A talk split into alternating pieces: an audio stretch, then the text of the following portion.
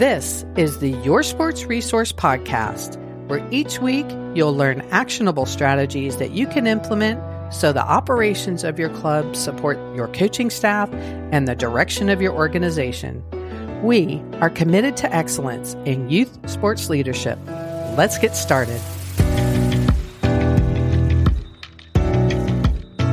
Hello, everyone, and welcome to the Your Sports Resource Podcast. I know it's been about four or five weeks since I've put a new one out. I've been uh, traveling and working with clients, and it's really just taken me forever to catch up, if there is such a thing as catching up. You know, in the podcasting world, it's a big no-no to leave uh, long breaks. You're supposed to bank several episodes. So when you do these things like traveling, um, you know, the, the podcast can continue with its weekly uh, production, but And, you know, in the planner in me, that makes total sense, but uh, until it doesn't. But at any rate, thank you for being patient and coming back to us. Today, I'm going to talk about another value that has been chosen by quite a few of my clients. Um, for those of you who may have missed it, I started this series that discusses, or I started a series that discusses the most common values chosen by swim clubs and universities that I work with. If you go back to episode twenty-seven, I believe that's where that began. So today I'm going to talk about the value of connection.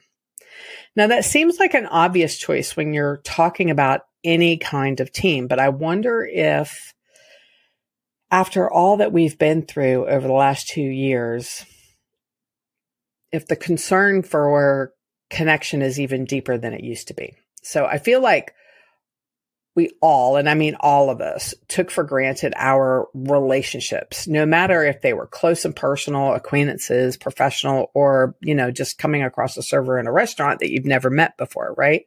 Our desire for connection is really at a completely different level. I mean, that's what I feel. Okay. And within youth sports, and from my perspective, again, swimming, there have been many clubs that have closed or are really struggling today to put the pieces back together. I've had clubs that are in areas where the restrictions were the most stringent, you know, and they've lost over half their membership. And then let's think about that, right? So that's less children on your team. That's less income. It affects job security. You know, it, you end up taking another hit on volunteers, right? So if you're running a meet, just because you only have one hundred swimmers versus four hundred now, I mean, you still have to run a meet, right? I've had a club where their whole board just ghosted the team. It's really strange, right?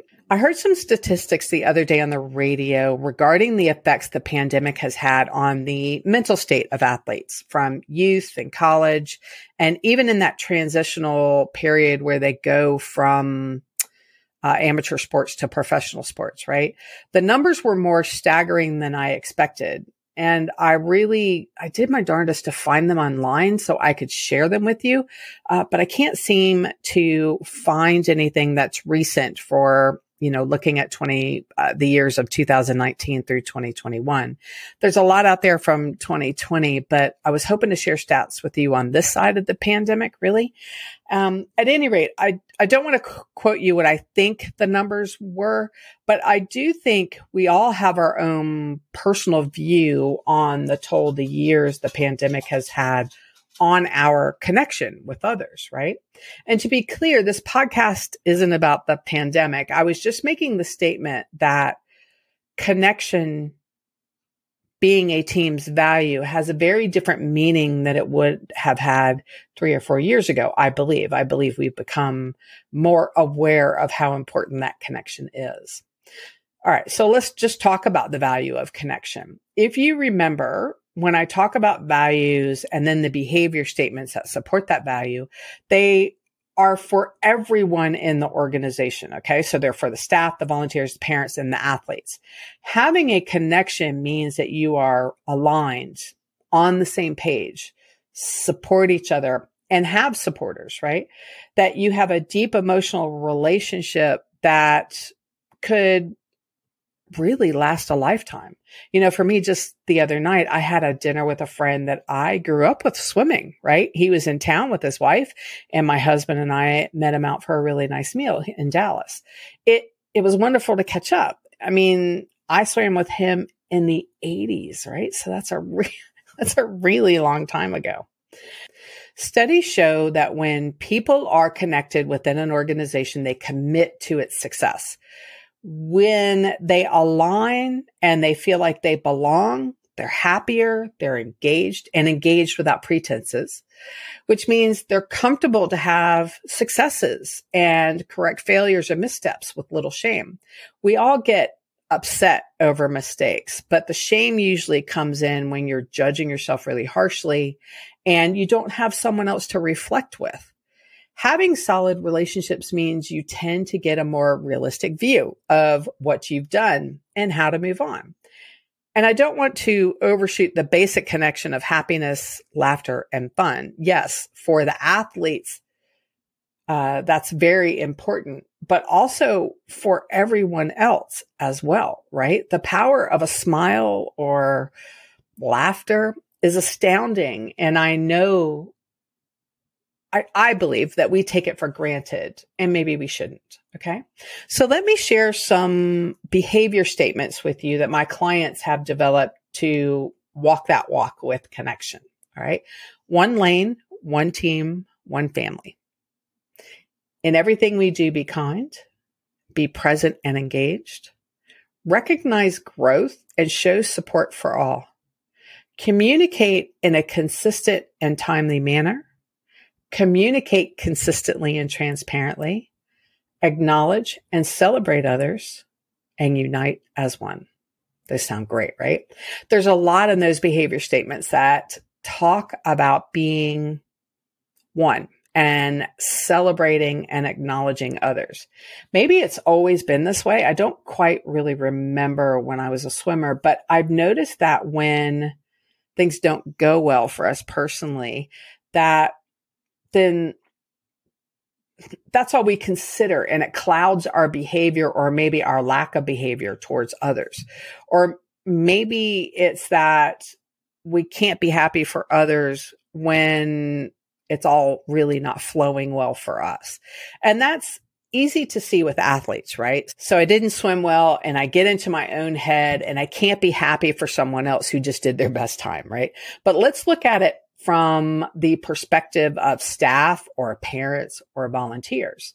When we are feeling irritated with how things are going, or even when we are disappointed in ourselves with something we have said or done, often having that connection and allowing yourself to shift mindsets and engage into the positivity of others, then we can get out of our own funk or our own negative self-talk.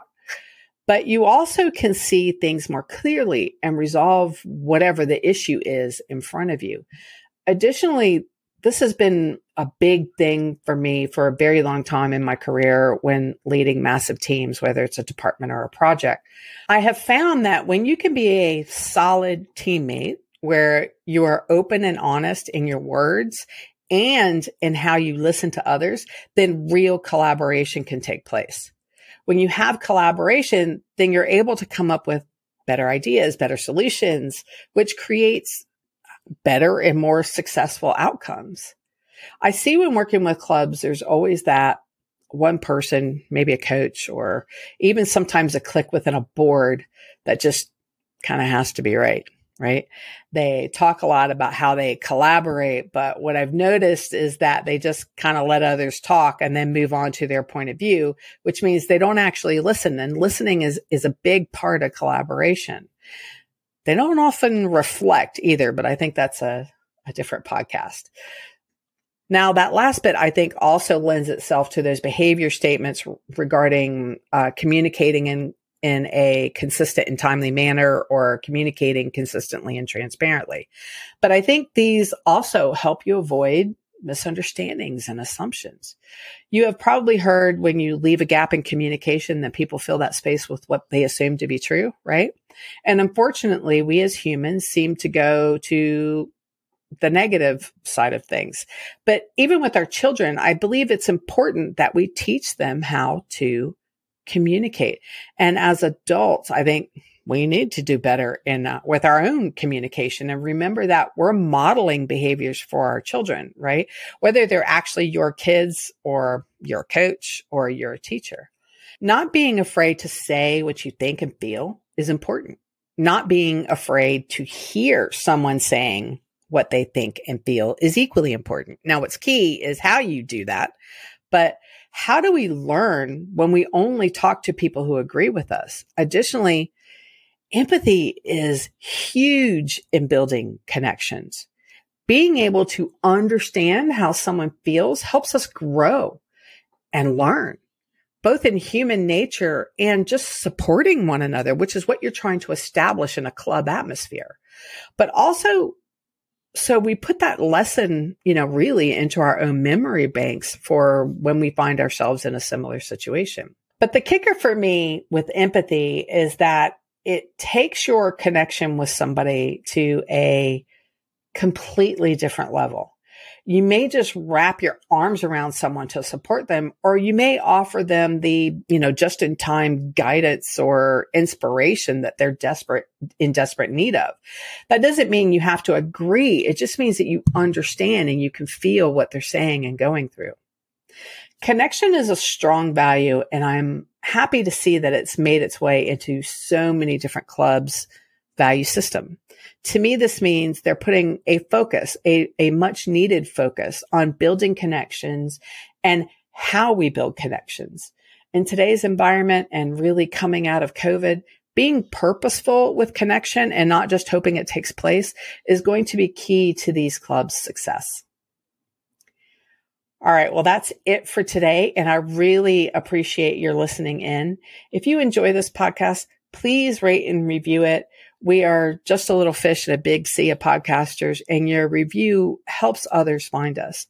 Also, don't forget, if you go to your sports resource dot com, you can find out more about our consulting services, but we also have free resources all over the website that may help you and your club reach the success that you want to reach.